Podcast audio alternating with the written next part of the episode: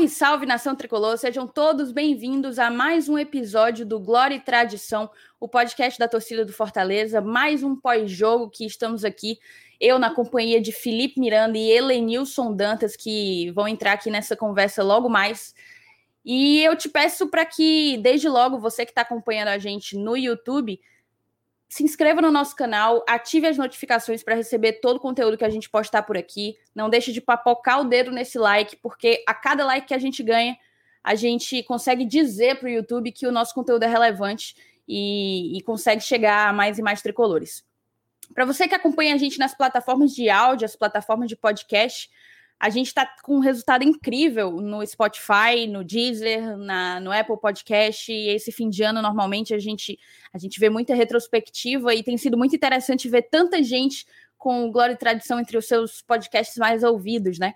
Então, eu te peço novamente para seguir com a gente, para não perder nenhum programa, para se inscrever, para se, se fidelizar, digamos assim, na sua plataforma, na, na, plataforma que você usa. Eu sei que no Spotify, no caso, você passa a seguir né, os podcasts e aí todos os nossos programas vão estar no seu feed. Então eu te peço para que você favorite o Glória e Tradição, siga o Glória e Tradição em todas as plataformas agregadoras de podcast, siga a gente também nas redes sociais. A gente está no Twitter e no Instagram pelo mesmo arroba, arroba Glória Tradicão tudo junto. Esse é um pós-jogo de Fortaleza 0, Corinthians 0. A segunda, o segundo empate que a gente tem aí numa sequência dentro de casa, né? Foram seis pontos disputados dentro de casa e apenas dois conquistados. Fortaleza segue na nona colocação com 30 pontos, mas vê a galera ali que vem do sufoco, a galera ali que está atrás, a gente olha no retrovisor, todo mundo chegando cada vez mais perto. A gente vem batendo desde o início desse campeonato, que esse campeonato, com todas as adversidades e complexidades que, que ele traz consigo, ele também tem sido marcado por muito equilíbrio. E isso é um pouco assustador, porque a distância, uma pouca distância da gente para a zona de rebaixamento pode passar um, uma sensação é, ilusória de tranquilidade.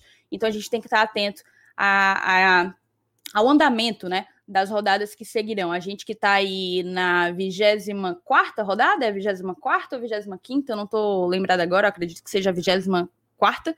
E temos o quê? 14 rodadas pela frente. Ainda tem chão e a gente tem que torcer para que o Leão engate de vez sob o comando de Marcelo Chamusca. Eu vou logo aqui cumprimentar, enfim, os nossos companheiros Felipe Miranda e Lenilson Dantas. Sejam bem-vindos, amigos. Falo com você primeiro, Felipe. Pois é, né, Thaís? É sempre uma honra estar aqui presente hoje com você, com o nosso amigo Lenilson, seu nosso amigo Saulo. E, pois é, eu acho que se tem uma palavra que a gente pode definir o jogo de hoje é frustrante, sabe? Eu acho que foi isso mesmo, porque a gente viu um Corinthians que, que pelo nome, ah, é o Corinthians, mas, poxa, pela fase deles do campeonato, a gente não pode também é, se assustar com o time deles. É claro, eles estão em décimo colocado agora, a gente também é, e a gente é o nono, né? Estamos coladinho ali na tabela. Mas no final das contas, a gente viu que o empate acabou meio que não diria representa. É, acho que pode ser isso. Representou o que foi a partida. Porque se teve um Corinthians que no segundo tempo pediu muito para levar o gol, o Fortaleza nesse segundo tempo errou tudo na tentativa de fazer ele. Então, no final das contas, ficou essa frustração grande desse empate em casa. São dois pontos que a gente poderia muito bem, é, seriam muito bem-vindos, aliás, no campeonato. Infelizmente não vieram. Agora é olhar de novo para a tabela, tomar cuidado, porque novamente jogamos cedo, Novamente, a rodada ainda vai acontecer, toda no final de semana, tem jogos até na segunda-feira. E a gente vai ter que torcer aí, eh, fazer famosa secagem, né? Para a gente não perder essa nona posição, ou pelo menos não sair da primeira página da tabela. Mas vai ser difícil segurar. Enfim, passa adiante. É isso mesmo. Quando a gente não faz o nosso dever de casa, a gente tem que torcer para que os outros também não façam, né? A gente fica na mão da rapaziada. Seja bem-vindo, Elenilson. Tudo bem? Tudo jóia, beleza? Prazer mais uma vez estar aqui. Thaís, Felipe, toda a torcida do Fortaleza que escuta o Glória e Tradição, para ouvir a gente de novo falar de mais um resultado que não agradou, né? Assim como no último jogo contra o Goiás, a gente mais uma vez saiu de campo com a sensação de que poderia ter, ter conquistado os três pontos e ficou aquele gostinho de quero mais. Mas é como o Felipe falou, a gente enfrentou o Corinthians que não tá essas coisas todas, né? Fica aquela sensação de, de enfrentar um time grande, mas que não está no momento tão, tão importante assim, tão, tão é, tão, digamos assim, merecedor de, de, de um tamanho respeito, né? Mas, cara, é, a gente está na Série A e vamos embora. Tem mais é, 24 rodada, como a Thaís falou, aí tem o quê? Mas pela frente são mais 15, é, mais 14 jogos, né? Mais 14 jogos, então a gente ainda vai ter muito o que conversar é, até o final do campeonato. E a situação hoje na tabela, por enquanto, ainda não é de da gente sair correndo aí com as mãos na cabeça, né? Então, mas hoje vamos se dedicar a falar mais sobre o jogo. Daqui a pouco a gente vai destrinchar e ver por que, que a gente não conseguiu sair de campo com a vitória. Engraçado que esse foi mais um daqueles jogos que tentam nos lembrar para a gente colocar o pezinho no chão e cair na real de que a nossa luta aqui, no nosso segundo ano de Série A, é permanecer na elite do futebol brasileiro, né? Óbvio que a maneira como Fortaleza começou o campeonato indicava, indicava que a gente podia sonhar com mais. Mas muita coisa aconteceu do início até agora, tanto em termos de queda de desempenho, de eliminação na Copa do Brasil, até a saída do, do ex-técnico e chegada do Chamusca. Eu acho que a maneira mais fácil, mais preguiçosa e confortável de se analisar essa partida seria dizer que o Fortaleza vem numa sequência de queda de desempenho. E quando eu falo desempenho, não é resultado, é desempenho mesmo em campo. Só que, como eu disse, eu acho isso uma análise preguiçosa, porque a, o que a gente produziu hoje, a maneira como a gente conseguiu produzir e, e os números que são exatos, né, que não se contestam, na verdade, é, indicam que o Fortaleza podia ter saído vencedor dessa partida. E se uma bola daquela entra, uma bola do Oswaldo entra, uma bola do David entra, a gente poderia estar aqui falando de que, enfim, parece que o Chamusca está pegando o jeito do time. Não entrou. Então, mais do que pensar que há uma queda de desempenho, eu acho que a gente tem que analisar que qualquer qualquer um que pegasse o bonde andando da maneira como o Chamusca pegou, e principalmente substituindo um técnico que nos deu tudo de 2018 até aqui, seria difícil. É como a inglória missão que teve Domenech Torran no, na substituição de Jorge Jesus no Flamengo, né? É, a paciência do Domenech já era curta, começou curta, porque ele estava ali para substituir um cara que tinha dado tudo. E aqui eu acho que a gente não pode cair no mesmo erro.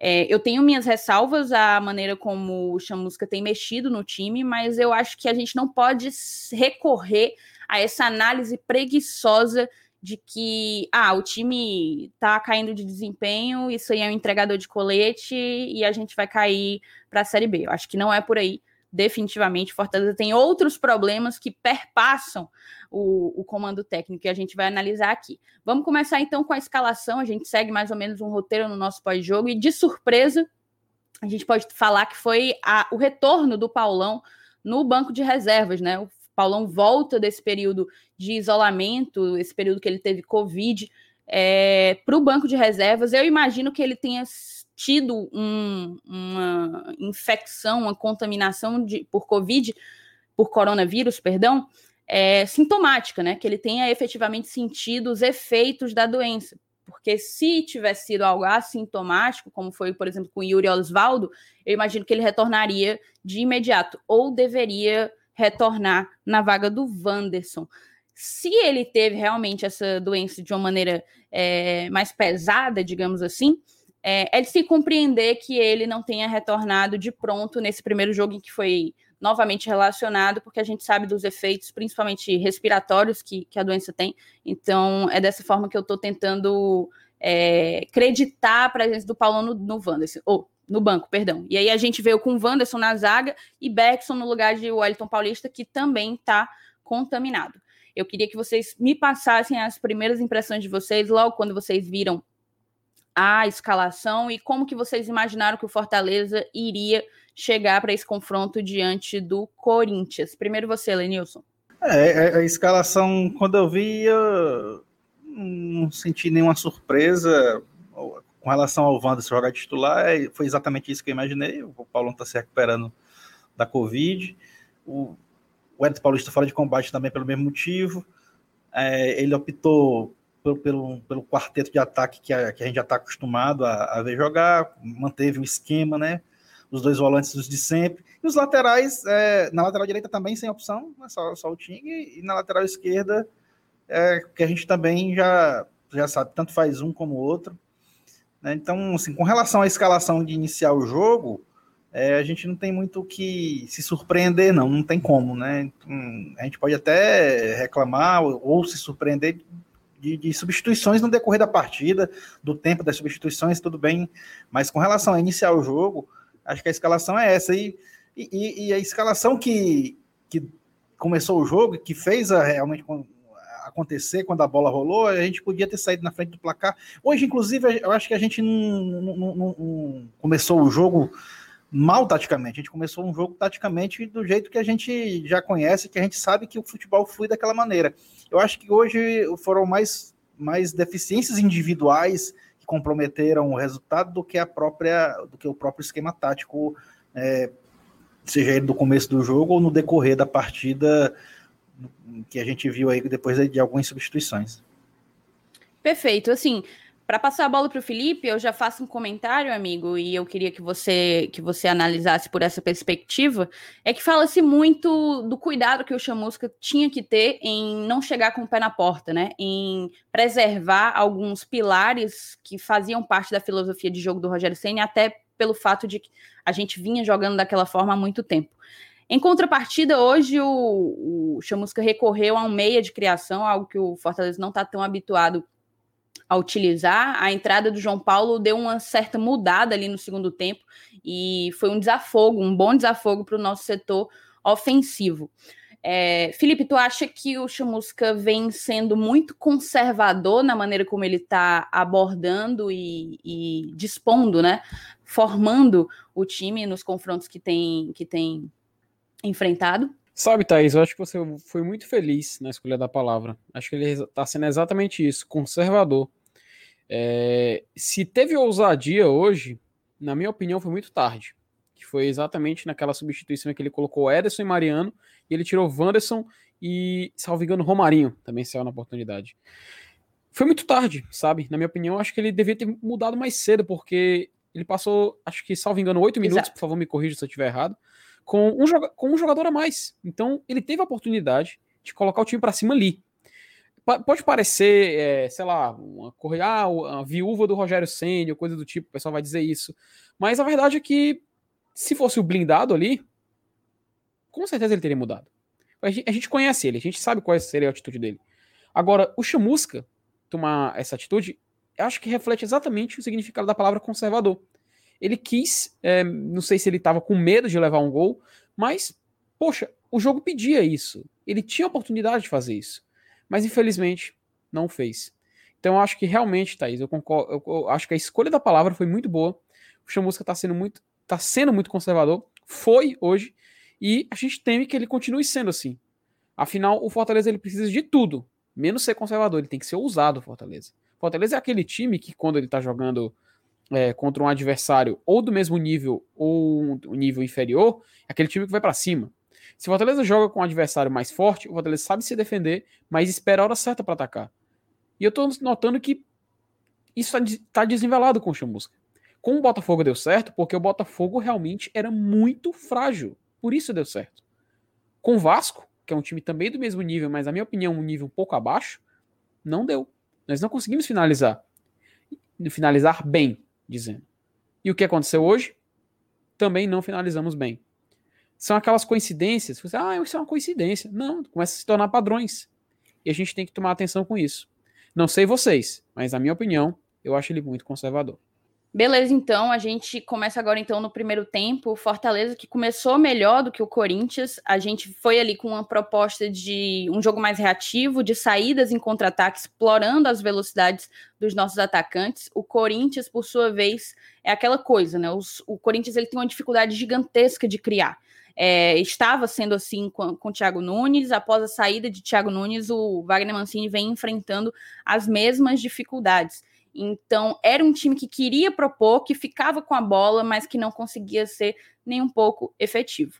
A gente também pode falar que o Fortaleza, pelo menos na minha concepção, teve uma disposição tática defensiva segura, bem postada, apesar dos apavoros que a gente sempre está sofrendo por conta do Wanderson. Para mim, o Wanderson é um capítulo à parte. Eu queria que tu, Elenilson, analisasse ali aquele primeiro tempo. A gente teve, como eu falei, esses 20, 25 primeiros minutos de maior imposição é, do time tricolor, mas meio que o, o, o, Corinthians foi buscar e a gente que no início estava ali num, numa linha alta, né, tentando marcar e, pressionar a saída de bola do Corinthians, a gente mudou um pouco de postura e passou a adotar, baixou um pouco as nossas linhas e passou a ceder espaço para o Corinthians. Foi nesse momento que a gente cedeu campo para o Corinthians que talvez o Corinthians conseguiu, o time paulista conseguiu equilibrar um pouco ali o duelo. Eu queria a tua análise desse primeiro tempo.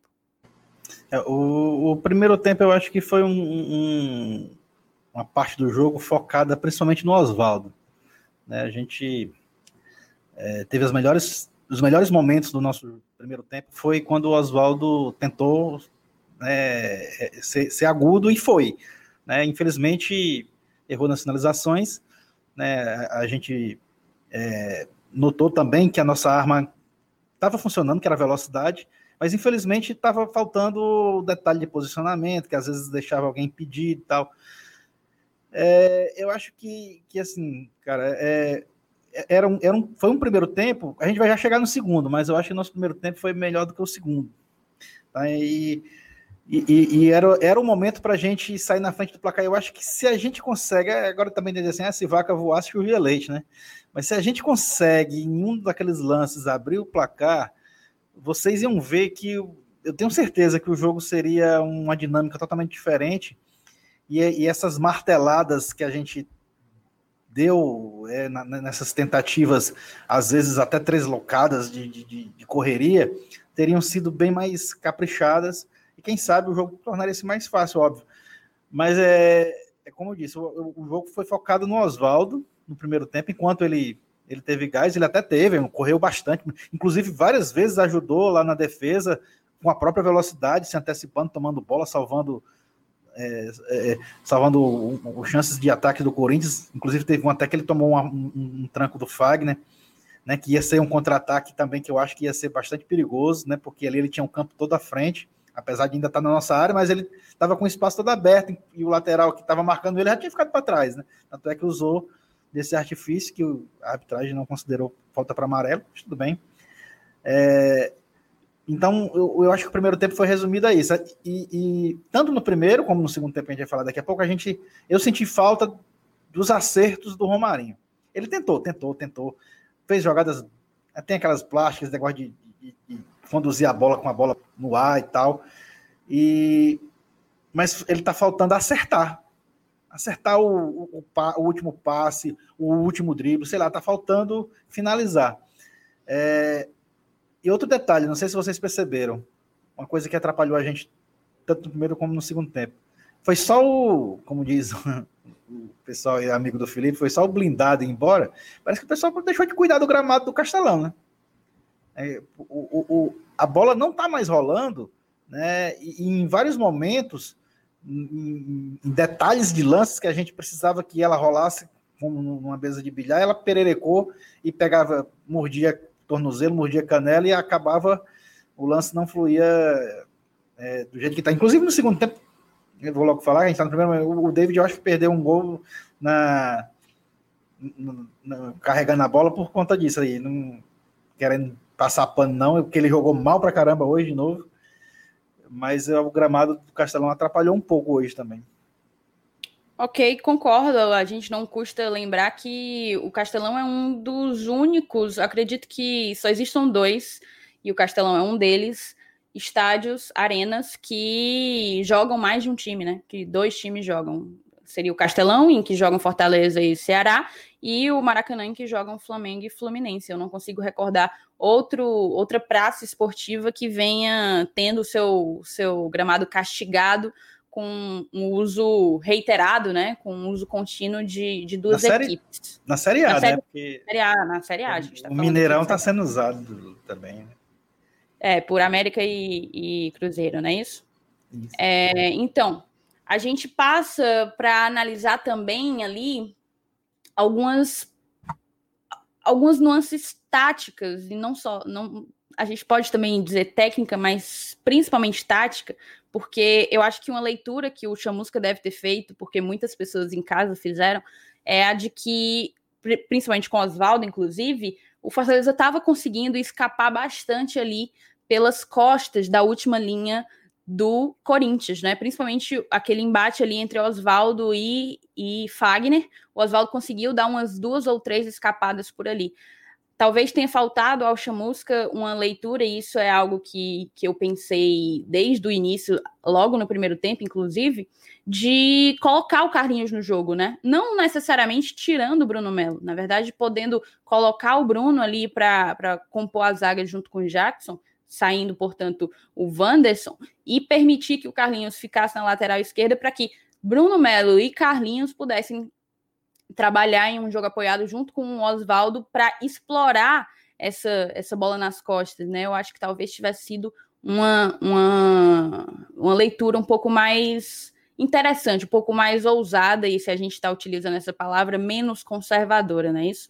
O David, que você achou que jogou ruim, eu, eu meio que venho a discordar, porque eu acho que ele foi imprescindível para tentar segurar a bola ali no último terço, segurar a bola no campo de ataque do Fortaleza. Sem o David, eu acho que muitas das nossas finalizações não teriam ocorrido, porque as, as próprias tentativas, as transições ofensivas malograriam, né? Seriam fracassadas. O David conseguiu, acho que de todos os jogos que ele fez com a camisa do Fortaleza, talvez hoje tenha sido a, a que eu vi o, o jogo que eu vi o David fazer mais ali o trabalho de pivô, né? De pivô e de, de fazer aquela parede que a gente normalmente acha que só o 9 faz, o David é um cara de um físico muito avantajado e, e tem essa habilidade, essa vantagem consigo. Eu queria mais complementar um negócio que o Elenilson falou. Ele falou que no primeiro tempo, né, foi melhor que o segundo. Eu digo, e eu digo uma coisa: a gente foi bem no segundo tempo, foi muito por ineficiência do, do adversário, né, cara? Porque o Corinthians é, realmente é um, foi um time que Lento você, surpreende né? você negativamente, né? Exatamente. E ainda com um jogador a menos e a gente tendo a oportunidade de atacar e a gente não conseguir marcar por pura eu, não, eu nem diria, eu nem diria displicência, eu não acho que essa não é a palavra ideal. Eu acho que, acho que foi por pura ineficiência mesmo, ineficiência técnica. Porque se, por exemplo, eu acho que se fosse um Wellington Paulista em algum lance ali, talvez poderia ter sido diferente. Mas talvez poderia ter sido diferente. Tô dizendo que vai ser diferente. Esse é o problema. Nós não tínhamos alguém é, capaz de tentar finalizar aquela bola ou alguém capaz de entregar uma bola para alguém finalizar. A gente sofreu muito isso hoje. Então, esse tipo de coisa que está acontecendo, até falei um pouquinho, um pouquinho na, na apresentação, deixa de ser coincidência que está se repetindo e passa a se tornar um padrão. E o temor que a gente tem é que isso vire uma rotina até o final do campeonato. A gente pode lembrar que é, nós, nós contra, por exemplo, a gente contra o Botafogo foi quando conseguimos realmente é, efetividade para vencer uma partida. O Botafogo é uma equipe do Z4. Nós já jogamos com eles duas vezes. O Goiás é outra equipe do Z4. Nós jogamos com eles duas vezes. Só falta jogar contra o quê? Corinthians, Corinthians, perdão. Coritiba e Vasco. São as únicas duas equipes que, no momento atual, deixando bem claro, no momento atual, eu vejo a gente com a possibilidade de uma, vi uma vitória. Porque são adversários que a gente pode olhar para eles e dizer, eles são do mesmo nível, porém para baixo. Um adversário do mesmo nível a gente enfrentou hoje, não venceu. O próprio Vasco, no primeiro, quando a gente enfrentou eles no jogo atrasado do primeiro turno, enfrentou eles dentro de São Januário, não conseguimos vencer. Talvez no Castelão a gente possa mudar essa história. Mesma coisa o Coritiba, jogando no Castelão pode mudar essa história. Mas são os adversários que eu vejo que a gente pode, talvez, almejar uma vitória. Do jeito que a gente vem jogando, enfrentando um Corinthians, que é uma equipe do mesmo nível ou para baixo, que a gente pode dizer, não tem resultado. Realmente é um, é um, é um cenário que a gente olha para o futuro que a gente fica meio que de mãos atadas, porque pelo menos, se a gente for pensar é, com positivismo, sei lá, poxa, faltam 14 jogos. Se empatar do dia faz 44, a gente se salva. Basicamente é isso. Mas é um cenário que eu não consigo ser otimista, eu vou ser sincero. No cenário atual, eu não consigo ser otimista. É, e, especificamente falando desse jogo de hoje, mais uma vez, é, é a gente analisando assim o adversário, é, a gente vê que o Corinthians é um time que encaixou com o estilo do Mancini, né? A gente falando agora de treinador também, é, que, que parece que tem prazer em jogar sofrendo. A gente vê o, o que os caras empataram com o Grêmio Com dois, ele, o Corinthians com dois a menos empatou com o Grêmio. E, e, e, geralmente quando joga fora de casa, que é onde eles sofrem mais pressão, é, o Mancini está invicto no Campeonato Brasileiro. A última derrota do Corinthians fora de casa, eu acho que foi aqui no Castelão para o Ceará, ainda no primeiro turno. Ou foi nesse... Não, foi no primeiro turno, exatamente. Depois que o Mancini assumiu, eles perderam o jogo fora de casa, mas foi pela Copa do Brasil pro, pro América Mineiro, né? Lá no Independência. Mas eu acho que no Campeonato Brasileiro eles não perderam ainda para ninguém fora de casa, não. É, um, é, é, parece que eles gostam desse tipo de, tipo de jogo, que sofrem pressão e tal. É um. É uma, aquele, aquele, aquele estilo de jogo que o Mancini encaixou com os caras lá que, que gosta de, de, de, jogar se defendendo e, sei lá, jogam para achar aquela bola vadia, né? Como costuma dizer. Sem sombra de dúvida. Se a gente for trazer aqui os números do primeiro tempo, a gente tem posse de bola de 39% para o Fortaleza e 61% para o Corinthians. Finalizações foram quatro para o Fortaleza, sendo duas em direção ao gol, e quatro para o Corinthians, sendo três em direção ao gol. Escanteios foram zero escanteios para o lado tricolor e três escanteios para a equipe paulista. Aí a gente foi para esse segundo tempo, né? Foi para o intervalo, aguardando. Normalmente a gente sempre tem aquela expectativa do time que é, tem, como, tem que buscar a vitória, até pela sequência que o Fortaleza vem vindo. Uma vitória hoje seria assim é, de extrema importância para que a gente pudesse respirar com, com mais facilidade, com mais tranquilidade, com mais sossego e a gente vai contando com uma mudança, né? O time precisa mudar. O Fortaleza estava errando demais o último passe. A gente conseguia sair em velocidade, conseguia chegar cara a cara com, com o goleiro, mas é como se a afobação, a velocidade, o pique, a energia, o gás acabasse ali e a gente sempre fizesse ou a decisão mais errada, mais equivocada, ou uma finalização sem tanto capricho, sem tanta força. Foi dessa forma que, que eu vi as nossas escapadas. Aí a gente veio para esse segundo tempo sem alterações. Para mim, o Fortaleza conseguiu produzir mais, principalmente depois da entrada do João Paulo. Eu realmente não venho gostando das atuações do Bruno Melo pela lateral esquerda, acho que também faltou tirar o Bruno, ou, enfim, fazer aquela alteração que eu falei no início, um pouco mais é, no início do programa, de dobrar a lateral esquerda, mas eu acho que o Carlinhos tem feito falta para o time. É aquela coisa, é meio complicado dizer de tirar o Bruno, porque o Bruno é aquele amuleto que sempre faz gol na hora que a gente mais precisa, né? Mas em termos de do que se espera de um lateral, da maneira como um lateral pode contribuir para o jogo do Fortaleza, eu acho que fal tem faltado ao Bruno e talvez fosse interessante recorrer ao Carlinhos. Isso vai acontecer porque o Bruno agora foi expulso, né? Então, inevitavelmente, então inevitavelmente será Carlinhos o titular da próxima partida. Eu queria e o Ronald que sumiu, e o Ronald, Ronald também, né, que, que não apareceu exatamente. Se eu não me engano, o Chamusca fez quatro alterações. Me corrijam. Yuri. É, faltou. Paulo Mariano, Yuri uma. e Ederson. Né? Exato. Ele morreu, então, com uma substituição na mão. É. No caso, poderia ser o Ronald? Poderia, mas assim, sinceramente, eu já não sei mais como que a gente poderia. É, como que o Ronald poderia mudar aquele panorama, até porque em um dado momento Fortaleza passou a buscar o gol apenas com cruzamentos aleatórios na área, e isso aí a gente vai falar um pouco mais para frente. Eu queria a análise de vocês desse segundo tempo. Você primeiro, Felipe. Thaís, eu vou ser, vou ser breve aqui, porque realmente o segundo tempo foi isso que ele pediu. A gente não viu muita, é, não diria, objetividade, até porque o Corinthians meio que se soltou, né? Levantou as manquinhas ali na segunda etapa, foi para cima. E o Fortaleza realmente só passou a, a tentar fazer suas jogadas, óbvio, ia para cima, afinal tá, tá jogando em casa, tem que fazer isso mesmo. Mas a gente só realmente foi para cima com incisão quando o Corinthians perdeu um jogador. A gente tá, eu, eu tô até repetindo isso porque basicamente foi isso que aconteceu no segundo tempo. E como tu bem definiu, a gente só ficou cruzando bola na área. Logo o Fortaleza, que é conhecido por ter várias jogadas, é, jogadinhas manjadas, que a gente até vive falando isso, né? Um tempo que a gente, a gente até debateu já uma vez. Poxa, se resumir a isso no final do jogo, a ficar cruzando a bola, jogando a bola na área, torcendo para alguém finalizar, Até eu falei ali, pô, se tivesse Jogando um contra também... um time extremamente alto, porque ali naquela altura o Jô já tinha sido expulso, que o Jô é um, é um poste, né? Uhum. Mas mesmo com o Jô fora da partida, a gente tem ali o zagueiro Marlon, que tem 1,84m, tem o Gil, que tem nada menos que 1,91m, e ainda uhum. tem aquele Gabriel, que tem para lá de 1,80m também. Então, assim, qual é a estratégia, qual é a inteligência uhum. é, na tomada de decisão quando a gente, com um a mais, passa a recorrer apenas a chuveirinho dentro da área contra um time muito bom de jogo aéreo, né? Exato, e o, e o Cássio, eu já, eu, já, eu já ia falar sobre, porque quando a gente conseguiu finalizar de cabeça, ele fez uma defesa fácil, porque como ele é um goleiro alto, ele tem um alcance muito fácil, entendeu? O, é claro, o Cássio ele tem, ah, o Cássio falhou, tem aquelas lances dele de falha, até contra o, o nosso rival aqui no Castelo ele falhou, mas era quando ele precisava fazer algo mais assim diferenciado. Se você ficar cruzando a bola na área para cabecear para o Cássio, poxa, é muito difícil você fazer o gol. Ele tem, um ele tem envergadura muito alta, então é muito complicado a gente querer resumir um, o, o, Fortaleza, que é um time que, como a gente já acabou de falar, é um time que sempre se destacou por ser criativo, no final ficar apelando para uma jogada que a gente tem certeza de que é muito difícil de dar certo, ainda mais com um time, como muito bem definiu, alto. Então, chega a ser até um pouco, eu já falei frustrante, mas fica triste também a gente chegar a essa conclusão, sabe?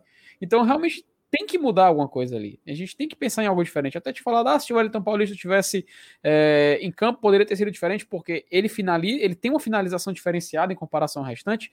Porém, se a gente tem que é, lutar com as armas que a gente tem, ainda tem que lidar com esses problemas de Covid. Poxa, um jogador que talvez ajudaria, se fosse jogada aérea, seria o Paulão. Ele ajudaria, talvez. Porque ele tem uma cabeçada muito forte e poderia surpreender ali na área. Mas ele estava no banco talvez recuperando de Covid, a gente não sabe ainda qual era o estado físico dele, mas, por exemplo, só um exemplo, é claro, quando o Oswaldo e o Yuri tiveram, é, foram diagnosticados, eles, assim que retornaram no primeiro jogo que foi possível, me engano, contra o Botafogo, eles jogaram, entende? Não sei se a condição física do Paulão é a mesma, mas eu acho que teria sido muito mais proveitoso, se quer apelar para esse tipo de jogada, que tivesse o Paulão na, lá na área do Corinthians para tentar finalizar. Afinal, ele já fez gol assim no Fortaleza. Ele, a gente sabe que ele sabe fazer gol assim. É uma pena. Realmente. Foi um, foi um, foi um final de segundo tempo amargo que falta até palavras para a gente definir. Mas enfim, vou passar a, a voz para vocês porque, para mim, esse segundo tempo não teve outra palavra. Foi frustração e foi muito amargo. Enfim, dois pontos perdidos em casa. Então, a gente também pode falar desse segundo tempo, eu acho que um momento chave que precisa ser, cujos desdobramentos precisam ser trazidos aqui no nosso pós-jogo, foi a expulsão do Gil. É, eu, eu, sinceramente, acho que a arbitragem hoje teve muita boa vontade com o Fortaleza. Do Jô, perdão, exato. Jô, Gil, é muito J, muito G. É, enfim, eu acho que a arbitragem teve muita boa vontade conosco, eu estava bem temerosa por ser o Braulio, mas é, aquele lance, suposto pênalti do da gente, eu não lembro se foi o Felipe que cometeu, não lembro ao certo. Para mim, era um lance que, que talvez cabia a revisão, no, a chamada do árbitro de campo para revisar o lance na tela, né? E não, não, não foi sequer revisado. E teve ali também a própria expulsão do Jô com um lance de suposta agressão no Felipe que os ângulos são muito ruins. Dá para você ver um movimento. Eu até acho que existiu um movimento ali de, de, de agressão, mas a, as imagens eram muito ruins, né? Os ângulos não estavam muito legais para que você conseguisse tirar uma conclusão é, assertiva, digamos assim. Mas mesmo assim, o Braulio teve a boa vontade. Ali no finalzinho, acho que ele pesou um pouco a mão, ele quis dar uma compensada, porque o Bruno, um, um, cartão amarelo teria resolvido facilmente, não um vermelho direto. Mas enfim, com a expulsão do Jô, a gente. A expulsão do Jô foi ali aos 36 minutos. A gente passou quatro minutos, quatro não, perdão. A gente passou oito minutos sem que nenhuma substituição fosse feita. Fortaleza passou oito minutos com um jogador a menos, sem mudar de ideia, sem trazer nada de novo, né? E eu acho que aí teve, talvez, se há alguma parcela de culpa do, do Chamusca no resultado de hoje, talvez tenha sido essa é, demora. Eu não, não sei nem qual o termo melhor utilizar, mas essa passividade, digamos assim, em mudar o time, né? É, a gente também tem que, nesse, nesse assunto, trazer a questão de que, quando ele mudou, ele trouxe Ederson e Vasquez, dois jogadores que não vêm tendo sequência. Não vinha tendo sequência com ele o Vasquez, e o Ederson chegou a entrar no, na última partida, mas não vinha tendo sequência com o Rogério Ceni. É, nisso, a gente chega a um ponto-chave do nosso, do nosso clube, do nosso time, do nosso elenco, nosso plantel, e que coincide com a saída nessa quarta-feira de um, um dos nossos meio-campistas, o Marlon, que estava aqui desde 2018, saiu em direção a Porangabuçu, resolveu pular o muro, e um elenco que já era enxuto passa a, a se tornar ainda mais. Eu contei, se eu não me engano, a gente tem 27 jogadores no press kit, que a assessoria de imprensa do Fortaleza divulga. Desses 27, três são goleiros. Então a gente tem ali 24 jogadores de linha é, no plantel. Já com Torres, que era do aspirante e foi, e foi trazido para o elenco profissional. O Corinthians, eu também fui ver o press kit deles ali, eram 37 jogadores no plantel. Ali é, é o que então? 10 jogadores a mais, né? E eu acho que isso vai pesar a gente esbarrou, a gente tem esbarrado no elenco enxuto que a gente tem, não dá mais para contratar ninguém. E a gente já perdeu mais um hoje, e na hora do vamos ver, o Chamusca teve que recorrer a Vasquez e Ederson, que são jogadores que nem vinham tendo sequência. Apesar de haver muita, muita. haver muito torcedor querendo ver um pouco mais de minutos do, do próprio Vasquez. O que é que tu acha disso, dessa questão do elenco enxuto e de como isso afetou a partida de hoje, Elenilson, e pode afetar o restante do campeonato para o Fortaleza?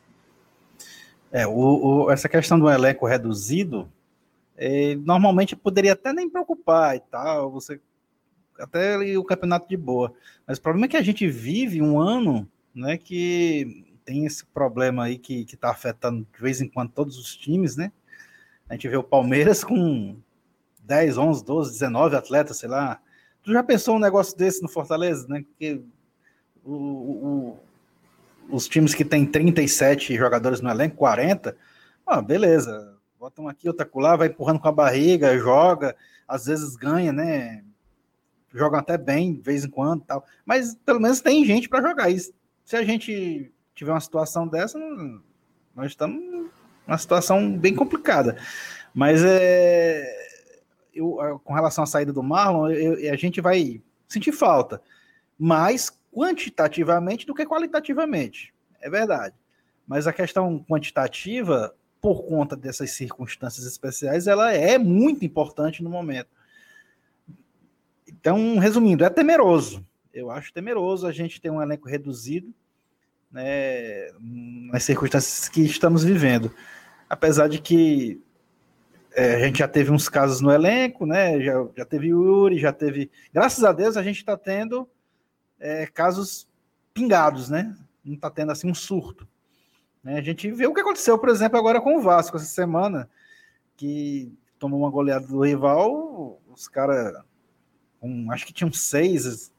O próprio elenco. Atlético Paranaense. O que próprio Atlético Paranaense. jogador reserva, ou que foi guerreiro, foi guerreiro pra caramba na Libertadores, nada, enfrentou nada mais, nada menos que o River Plate lá na Argentina e perdeu com um gol de, na cobrança de pênalti. Mas é, mas a gente não pode ficar. Quer dizer, não pode, não, agora não tem jeito, a gente está dependendo da própria sorte, né? Vamos, vamos torcer para que essas complicações não apareçam para o nosso lado. Se aparecer, aparece assim. Apesar do Elton Paulista ter feito muita falta hoje, eu achei, né? Que era um jogo interessante para ele, né? Mas graças a Deus é só ele e o Paulão voltando também ficou fora, talvez ainda por, por conta da doença, né? Ainda resquícios. Mas é, o medo é só isso mesmo, é só um, uma quantidade maior do que três, quatro, sei lá, cinco jogadores já seria um absurdo. Né? É, esse é o maior problema da nossa limitação quantitativa do elenco de 24 jogadores de linha. Essa é a minha maior preocupação com relação a isso. E qual é a tua percepção sobre, primeiro, a demora para substituir após ficar com um jogador a mais e a, as próprias escolhas, né? O fato de morrer, por exemplo, é. com uma substituição na mão. a demora, eu acho que a gente, a gente vai voltar de novo àquele assunto do conservador, do cara ser conservador até demais, né? Até nisso ele, ele foi, segurou, sei lá, não, não quis arriscar. Eu acho que ele passou aquela impressão de que ainda não armou a rede, né? Parece que ainda está é, com o pé atrás. Mas é, é, e, e, a gente viu ele utilizando jogadores que, que o Senna não utilizava, como principalmente o Ederson, né? Acho que, sei lá, para dizer assim, ah, não vou fazer a mesma coisa que ele fazia, eu já estou fazendo muita coisa parecida, vou fazer uma coisa aqui diferente. Né? Não sei, eu acho que. Porque eu não vejo motivo dele ter colocado o Edson nesse jogo. Sinceramente. É...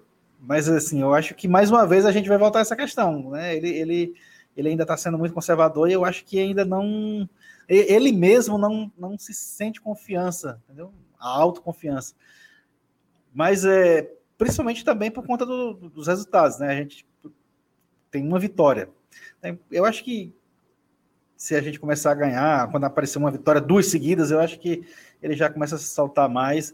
E ele sabe, a gente, a gente é, no próprio conversar do treinador, no próprio maneira de falar, principalmente na, na, nas entrevistas, nos pós-jogos, ele não é um doidinho, né? A gente sabe disso. O Chamusca não é um, um treinador fraco, ele é um cara que, que estuda, que sabe, que entende de, de do, do, do, riscado. Não tem como a gente ficar também falando, crucificando o cara e, e vez por outra, fazer comparações com, com esse treinador. Eu acho que, que ele ainda está no período, no estágio probatório, podemos dizer assim. Eu acho que, mas daqui a pouco ele, ele começa a receber o salário integral. Perfeito, então. Vamos agilizar e partir para o melhor e pior da partida. Destaque positivo, destaque negativo do jogo contra o Corinthians aqui na Arena Castelão. Vamos começar então com o destaque negativo. Você primeiro, Felipe Miranda. Pois é, né? É... Como, como escolher um, né? Acho que a gente pode começar assim. Pior que eu, não sei se é impressão, não sei se foi por conta dos episódios da semana, mas é, hoje eu, eu, É claro, eu só adiantando, eu não vou votar nele, mas eu notei o David muito, muito fora de sintonia hoje. É claro, ele teve jogadas em que ele jogou. Ele foi, utilizou muito bem o corpo no primeiro tempo e ele contribuiu para uma jogada muito boa do Oswaldo. Na segunda etapa, eu percebi ele mais desligado que na primeira. E tô pensando bem, lembrando aqui, tô muito tentado a votar no David. Mas eu acho que essas chances que ele meio que ajudou, ou que ele teve intenção de jogar para cima, meio que mais. meio que limpam essa barra dele. Agora, eu vou utilizar o meu voto para aproveitar, inclusive, fazer uma crítica a um jogador, que é o Juninho. Eu gosto muito do Juninho, eu sou fã dele, sério. Eu, ele, para mim, é um jogador que é titular do Fortaleza. Mas por que, que ainda bate as faltas, gente? Sério, eu não, eu não entendo. Por que, que então, por que, que ele não não tenta melhorar nesse aspecto. Eu acho que faz muito tempo que eu não vejo ele acertar uma bola parada, entende? Até a gente brinca e fica discutindo: ah, o Juninho vai ter um bingo, ele vai chutar, vai ter um lance que ele vai chutar de linha de fundo, vai ter um lance que ele vai fazer um field goal, né? Vai chutar a bola por cima da trave, vai ter um lance, um escanteio em que ele vai cobrar e não vai, não vai para ninguém. E hoje eu consegui completar essa cartelazinha de bingo nesse jogo de hoje. E eu achei muito, muito, muito triste isso, porque o como eu já falei, o Juninho é um jogador que eu gosto. Infelizmente vai ser o meu voto. Mas vou aproveitar esse espaço para fazer essa criticazinha a ele. Espero que ele melhore. Gosto muito dele. Beleza, um voto para o Juninho. E você, Lenilson, qual o seu destaque negativo? É, a gente tem boas opções hoje para conversar. É, o, o Felipe falou do David, apesar dele ter sido muito acionado, porque ele é o cara mesmo que, que se apresenta para o jogo, mas ele errou muito em lances cruciais, né? Tentou driblar o goleiro na hora errada, ou, ou não driblou corretamente, perdeu o gol, errou o passado e tal. Mas é como você falou, pelo menos tentou, né? Então eu também vou isentá-lo disso. O Juninho, eu acho que até hoje ele sente tanta saudade do Ricardo Berna, parece que ele só fazia gol do Berna, né? É incrível, pelo amor de Deus. É, mas, cara, eu vou ficar com eu vou ficar com o Vandas. Não que ele tenha falhado num lance crucial, mas ele não passa segurança para sair jogando. Teve uma bola lá que ele tentou dar um chute, sei lá, que foi, não sei se ele chutou com a sola, ele entregou de novo a bola para o jogador do Corinthians no segundo tempo, um lance ali perto da meia-lua.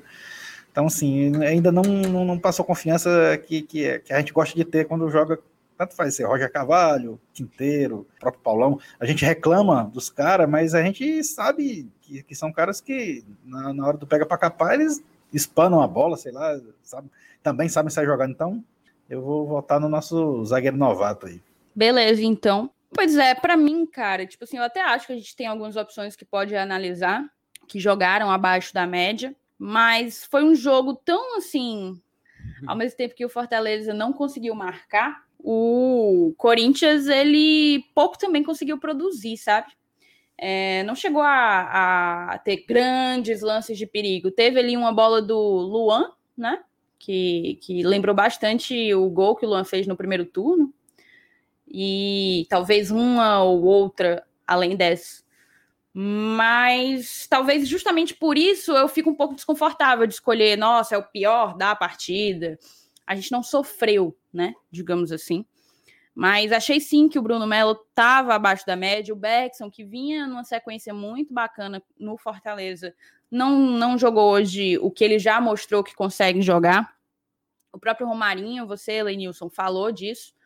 É, e o Wanderson, para mim, Pois é, o Wanderson, para mim, ele, ele vai ser o meu pior da partida, não por ter falhado. É, eu acho assim, ao mesmo tempo que o Wanderson não passava segurança nenhuma, o Jackson parece que puxava a responsabilidade para si e, e suava como um zagueiro extremamente seguro. Ele até tem sido, mas eu acho que numa dupla de zaga entre ele e o Wanderson, parece que ele, ele ganha um ar de segurança muito maior entendeu? E para mim o Jackson, inclusive, fez uma, uma grande partida nesse confronto. E eu acho que o Wanderson ele não tem a capacidade de, de fato de sair com a bola, de desafogar aquela pressão do time adversário. Ele normalmente escolhe o passe mais fácil, o passe mais perto. E uh, só nessa a gente já fica ali naquele medo de se ele vai errar ou não vai. Enfim, eu desde o jogo passado eu não teria optado pelo Wanderson. Eu acho que o João Paulo é um jogador novo que pode pertencer ao Fortaleza, o seu vínculo pode ser prorrogado e pode ser lapidado, e é um zagueiro que a gente poderia poderia usar, né? Está ali, conhece um pouco melhor as ideias do, do time. E eu não teria ido com o Wanderson, definitivamente, mesmo que Paulão não pudesse voltar. É, eu fico aí realmente na dúvida entre Bruno Melo e Wanderson. Eu vou escolher o Wanderson, porque o Bruno está mais tempo com a gente, eu tenho um carinho maior, então vou passar esse pano para o Bruno. O eleito, então, fica por dois votos a um, dois votos para o Wanderson, um voto para o Juninho. Wanderson como destaque negativo desse Fortaleza 0, Corinthians 0. A gente vai então para o destaque positivo. Vai você, Felipe. Pois é, tu acabou adiantando meu voto aí enquanto tu falava, Thaís, porque vai sendo Jackson. Eu, ele realmente, o Wanderson consagrou o Jackson, né? A gente pode dizer assim. Porque ele passou, ele para mim, passou essa segurança. Eu vi, é, quando as bolas chegavam na defesa, até teve um, um momento, eu não recordo o nome do jogador do Corinthians que estava chegando, e ele conseguiu desarmar de boa, sem fazer falta. Já o Wanderson, quando ele chegava, ele tentava, ele, você percebia que ele não estava se sentindo seguro de dar o bote na hora certa. Isso acabou de uma, umas duas oportunidades, acabou complicando Fortaleza. Mas em, outras, em outros jogadores acabaram fazendo essa função de desarmar. Mas o Jackson realmente ele passou essa segurança e também consegui, ele conseguiu transmitir isso para os companheiros. Eu, eu, senti isso também. Então, como tu já adiantou, tu já falou do Jackson também, eu não vou esticar muito e meu voto vai ser nele. Perfeito. E você, Lenilson? É, o Jackson é uma boa opção também.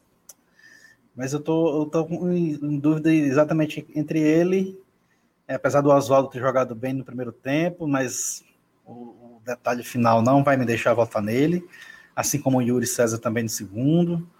É, eu, eu vou votar num cara que, quando foi acionado, não falhou, passou segurança e participou do jogo também, como sempre. Eu vou votar no Felipe Alves. Sim, com certeza. Felipe Alves é um bom nome também estava entre os que eu ia mencionar, as menções honrosas, né? Acho que o Felipe foi, quando foi acionado, foi muito, muito seguro, muito bem posicionado, é, como ele é característico. E também gosto, já falei, gostei da, da, do desempenho do Jackson. Gostei da entrada do João Paulo, mas acho que ainda vi muito pouco para elegê-lo o, o melhor da partida, né? Mas para mim já me já me encheu os olhos e eu vou te dizer que eu gostei do Felipe também. Na verdade, eu gostei do Felipe e do Juninho. Eu também tenho essa ressalva quanto ao desempenho, ao aproveitamento do Juninho nas bolas paradas, mas no jogo de hoje eu gostei da nossa dupla de volantes.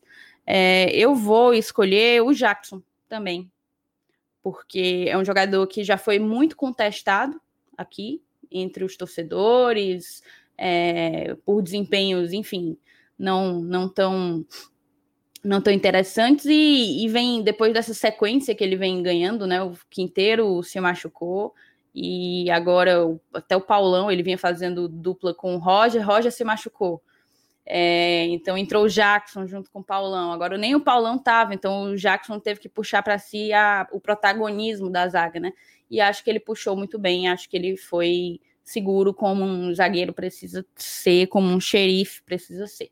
Então vão dois votos para o Jackson, um voto para o Felipe Alves, 2 a 1 um. Jackson, então, nosso destaque positivo é, dessa partida, Fortaleza 0, Corinthians 0. Aí a gente já encam se encaminha né, para o final do, do programa. Eu te agradeço por ter, você, querido ouvinte, por ter acompanhado a gente até aqui. Eu volto a te pedir para, se você estiver acompanhando a gente no YouTube, que você se inscreva no nosso canal, ative o sininho das notificações, papoca esse dedo no like, pelo amor de Deus, copie esse link, compartilha o vídeo com todo e qualquer torcedor tricolor que você que você conhece, sai soltando, disparando nos grupos de WhatsApp. Você que está ouvindo a gente nas plataformas agregadoras de podcast, eu digo mesmo, acompanha a gente na, tua, na plataforma da tua preferência, acompanha a gente nas redes sociais, compartilha os links dos programas do Glória e Tradição com a torcida tricolor que, que faça parte do, do seu ciclo de amizades e vamos que vamos, né? que o Fortaleza engrene sob o comando de Chamusca, que é tudo que a gente quer, ter um, uma reta final de campeonato um pouco mais tranquila, um pouco menos eletrizante. Não quero passar pavor. Saudades tricolor. Pessoal. Oh, meu amado tricolor,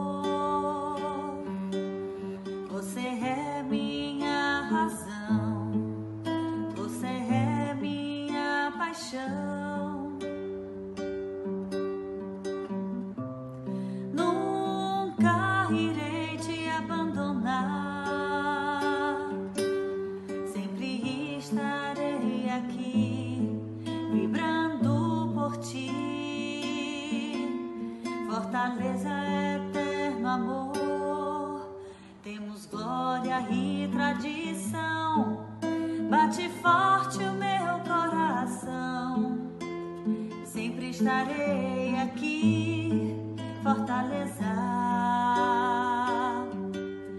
Não importa onde estarei, para sempre te amarei. Sempre estarei aqui fortaleza.